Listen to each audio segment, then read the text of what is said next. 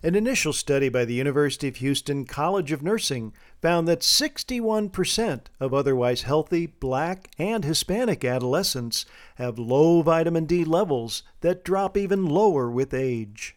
Vitamin D is often called the sunshine vitamin because the body naturally produces it in response to sunshine, but absorption is more challenging for people with darker skin tones.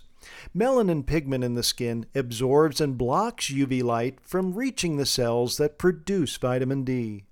Vitamin D can also be ingested by eating certain foods like salmon, trout, tuna, eggs, and dairy products fortified with vitamin D. But according to this study, as children grow older and have more autonomy, their choice of sugar sweetened beverages may replace milk consumption, which further lowers their vitamin D levels.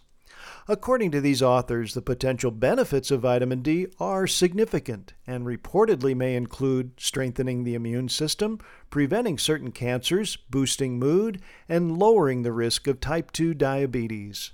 Recent research has also suggested that COVID 19 patients with low vitamin D can have more severe respiratory symptoms than those with normal levels of vitamin D. The authors suggest their study should help raise awareness of social determinants of health and culturally sensitive dietary practices in a way that could improve vitamin D levels and potentially prevent long term complications. For MediBlurb, I'm Dr. Jim Dwyer.